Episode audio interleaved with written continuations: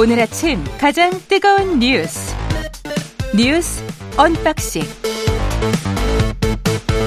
자, 뉴스 언박싱 시작합니다. 민동기 기자, 김민하 평론가 나와 있습니다. 안녕하십니까? 안녕하십니까? 예, 사고가 주말에 좀 있었군요.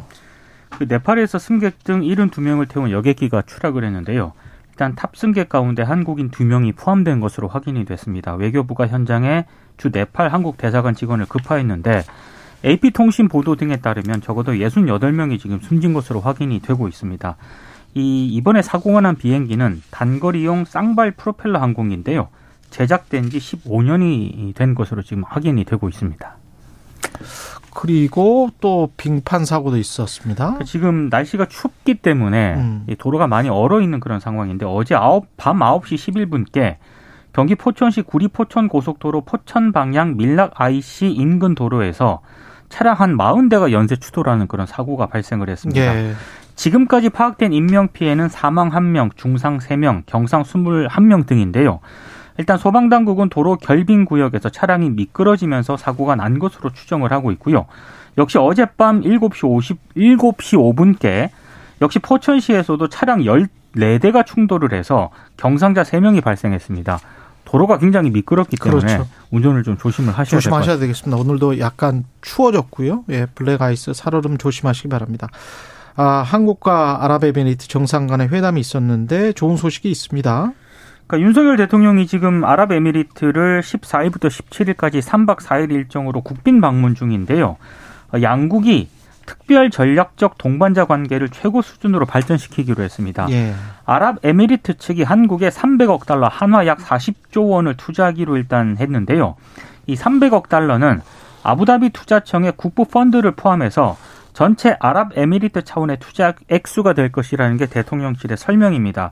이번 투자 규모는 아랍에미리트가 개별 국가와 약정한 투자액 가운데 가장 많다는 게 대통령실의 설명인데 다만 투자 시점이라든가 대상 등이 명확히 규정되지 않았기 때문에 예. 이걸 얼마나 현실화시키느냐 이게 관건이 될 것으로 보이는데요. 엠오유일 뿐이라는 거죠? 그렇습니다. 예. 일단 대통령실의 설명은 이 모하메드 대통령이 구두로 윤 대통령에게 직접 투자 결정을 밝혔기 때문에 상당히 현실화될 가능성이 높다는 게 대통령실의 설명입니다. 그러니까 대통령실은 상당히 이제 그 아랍에미리트에서 대접을 좋게 해줬다 이 점을 강조를 하고 있습니다. 그래서 예. 뭐 의전도 상당히 이제 뭐 어, 최고의 의전을 했고 국빈 방문이니까. 그리고 무슨 뭐 이런 아랍에미리트 측에서 조명도 우리 이제 태극기처럼 이렇게 싸가지고 그것도 멋있었다 그렇죠. 뭐 이런 것도 강조하고 그러는데.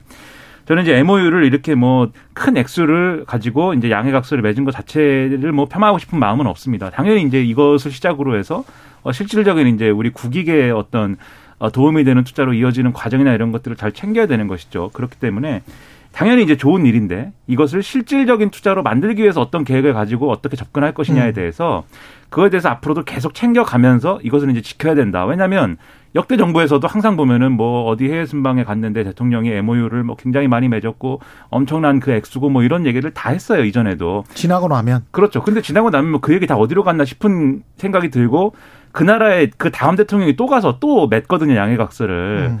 근데 그런 일만 계속 일어나다 보니까 늘 약속만 하는 것 같죠. 그렇죠. 같은. 약속을 뭐 두 번, 세 번씩 하는 것 같은 느낌도 들고 예. 그렇지 않도록 이번에는 정말 아 이것을 실질적인 투자로 유치를 하자 이런 생각입니다. 어디에 무엇을 어떻게 투자를 할지도 잘 모르겠고 기업이나 사업권이나 뭐 우리나라 땅에 투자를 한다는 건지 뭘 아랍에미레이트는 뭘 가져간다는 건지 그거는 아직 그런 구체적인 내용은 아직 예. 공개가 되지 않고 있습니다. 그런데 그 아크부대를 아랍에미레이트는 아크부대를 방문을 했는데 윤석열 대통령이 이런 이야기를 했군요. 그러니까 아랍에미리트에 파병된 아크부대 있지 않습니까? 예. 윤 대통령이 이제 방문을 했는데요. 아랍에미리트는 바로 우리의 형제 국가다 이렇게 얘기를 하면서 음. 형제국의 안보는 바로 우리의 안보다. 아랍에미리트의 적은 가장 위협적인 국가는 이란이고 예. 우리 적은 북한이다 이렇게 얘기를 했습니다. 그리고 비공개 간담회에서는요. 장병들과 스마트폰으로 셀카를 촬영을 하기도 했고 김건희 여사도 장병들과 대화를 또 이어갔다라고 하는데 특히 아크부대 생활관에서 여군들을 따로 만나서 뭐 군복 입은 여러분들을 여기서 만나니 자랑스럽고 든든하다. 이렇게 얘기를 했다라고 하는데 일단 이란 부분을 언급한 부분에 네. 대해서는 좀 논란이 제기될 수 있는 대목인 것 같습니다. 그러니까 이게 뭐 과거에 이제 뭐 악의축 뭐 이런 얘기랑 이제 비슷한 그런 맥락이 있는 거죠. 지금도 네. 이제 미국이라든가 어 이런 이제 어떤 정보의 차원에서는 북한하고 이란하고 뭔가 이제 미사일과 관련된 뭐 협력이나 뭐 이런 게 있는 거 아니냐 뒤에서 뭐 이런 의심도 하고 그러니까 이제 이런 얘기를 한 것으로 보이는데, 근데 그런 것들은 말 그대로 이제 어떤 어떤 정보들이거든요. 어떤 정보들인 거고 어떤 회색지대에 있는 얘기들인 거고 충분히 그러리라고 의심도 우리가 하지만, 근데 이렇게 또 공식화해서 정상이 또 이런 군부대를 음. 이 방문한 자리에서 특히 해외 파병 나가 있는 군부대에 대해서 이렇게 얘기하는 거는 모두에게 부담이지 않겠습니까? 우리한테도 부담이고 아랍에미리트한테도 부담일 거예요. 그런 점을 고려를 해보면은 좀 이런 이제 군부대 현장 방문 시에 어떤 발언이라든가 이런 것들은 좀 절제돼야 되지 않는가, 그런 음. 것들을 대통령, 대통령의 리더십 차원에서 좀 보완해야 되지 않는가 이런 생각이 들고요. 이 아크부대는 또 여기 있는 부대에 대해서는 굉장히 우리는 군사적인 가치나 이런 것들을 굉장히 이제 강조를 하고 있고 강하게 이제 좀 싣고 있는 그런 부대입니다. 이전 정권에서도 그랬고 뭐 계속 그래왔는데, 이와 관련됐기 때문에 더더욱 이제 조심스럽게 이제 좀 접근해야 될 필요가 있는 거죠. 우리 국익하고 연결되는 부분이 있기 때문에. 그래서 종합적으로 그런 부분에 대해서 좀 보완이 필요하다는 생각입니다. 이란, 이라크가 중, 사우디아라비아 포함해서 중동의 가장 큰 맹주인 거는 사실이고, 이란이 지금 당장 미국과 적대적이긴 하지만 우리가 중동에서 최초로 교육한 나라예요. 맞습니다. 이란이라는 나라가. 네. 테헤란로가 있는 것처럼 장기적 국가 이익을 놓고 본다면 국제 정세가 또 어떻게 변할지 모르거든요.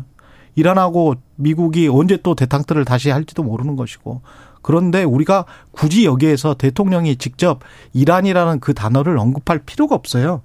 가장 위협적인 국가는 이란. 그 아랍에미레이트한테는 그럴 수가 있는데 우리는 전혀 상관이 없잖아요, 사실.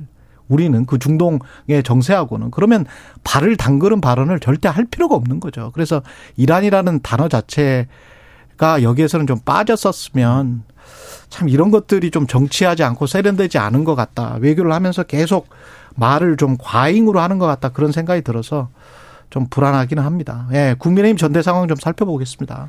지금 이른바 그 장제원 의원을 비롯해가지고요, 윤핵관 의원들하고 나경원 전 의원 간 갈등이 거의 지금 최고조로 가는 것 같습니다. 나경원 전 의원이 어제 에스엔에스에 글을 하나 썼는데요. 제이의 진박, 진박 감별사가 쥐락펴락하는 당이 과연 총선을 이기고 윤석열 정부를 지킬 수 있겠느냐. 이천십육 년의 악몽이 떠오른다. 이런 글을 썼습니다. 그러니까 이천십육 년 이십 대 총선을 앞두고 당시 새누리당 공천심사위원장이었던 이한구 전 의원 등 이른바 친박계가 비박계에 속아내기에 나서서 총선에서 참패를 하지 않았습니까? 아마 이걸 좀 언급을 한 것으로 일단 음, 음. 보이는데요. 장제원 의원이 또 반박을 했습니다. 결코 자신은 제이의 진박 감별사가 될 생각이 없으니까 나경원 전 의원도 제이의 유승민이 되지 말기를 바란다. 이렇게 응수를 했고요. 배현진, 박수영 의원 등 이른바 윤핵관들도 나경원 전 의원의 상황을 그 할리우드 영화 나홀로 집에 있지 않습니까? 예. 거기에 나자를, 나경원 전 의원의 나자를 한자를 써가지고 나홀로? 나홀로 집에라는 표현을 또 에스엔에스에 올리면서 안타깝다 이렇게 얘기를 했는데요.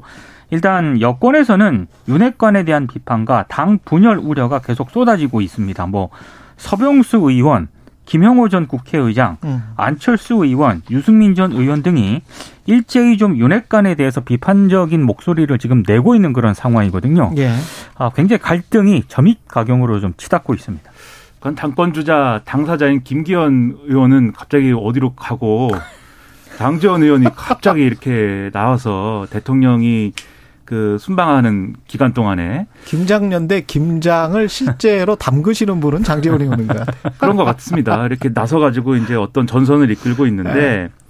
이런 모습들이 뭐 각자가 생각하는 그 주판할들이 있겠죠. 네. 그래서 장제원 의원은 뭐 어쨌든간에 나경원 전 의원이 출마한 거에 대해서 이 나경원 전 의원이 의원을 왜 이렇게 미워할까라는 의구심들이 당원들한테 있을 텐데, 계속해서 확실하게 나경원 전 의원은 아니야 이 신호를 계속 주는 것이고, 나경원 전 의원 쪽은 우리가 윤석열 대통령하고 직접적으로 이렇게 부딪히거나 그렇게까지는 안 하지만 이 비판 여론이 있는 윤핵관하고는 확실하게 정리하겠다. 윤핵관은 윤석열 대통령한테 도움이 안 된다.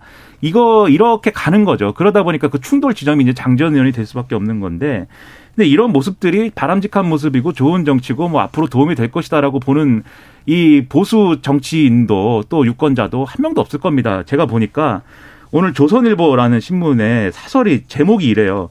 진박 운운하다 망한당에서 재발된 꼴불견 네 분. 제목이 이렇고요. 그다음에 이 사설의 마지막 문단이 정말 섬뜩한데 찐박, 대박, 범박, 변박, 쪽박, 탈박 등 각종 파생어가 난무했던 이천십육 년 진박 논란에 국민은 피로감을 넘어 혐오감을 느꼈다. 그 결과가 단순히 총선 참패에 그치지 않고 대통령 탄핵으로 이어졌다는 것을 명심해야 된다. 음. 이렇게 썼거든요. 예. 그러니까 이게 총선에서 불리할 거다를 넘어서서 대통령 탄핵으로 이어졌다는 상황을 언급을 하고 있습니다. 조선일보가 이 정도 얘기할 거면 이 정도 얘기한다는 거는 할 수 있는 최대한의 경고를 지금 하고 있는 거예요. 누구한테도 도움이 안 된다라는 거죠. 이 이해 안 되는 상황을 어떻게 국민들에게 납득을 시키겠습니까? 지금이라도 이런 싸움 그만하고 이런 황당한 황당한 싸움을 그만하고 집권 여당으로서 앞으로 대한민국을 어떤 방향으로 이끌고 나가기 위해서 어떤 역할을 윤석열 정권에서 할 것이냐.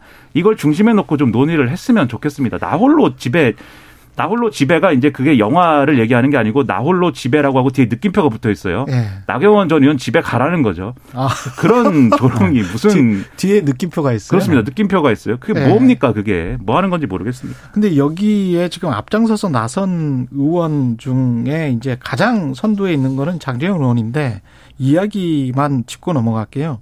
장재훈 의원은 한 명이 의원이잖아요. 그래서 여러 그렇죠. 가지 이야기를 할 수도 있겠습니다만은 본인이 진짜 윤핵관이고 윤석열 대통령의 의중을 지금 대변하는 걸로 언론에 비춰지잖아요. 그럼 이게 지금 서로 간에 의중이 왔다 갔다 해서 윤석열 대통령을 마치 복화술처럼 윤석열 대통령의 말을 대신하는 거라면 대통령실이 견제를 해야 되지 않나요?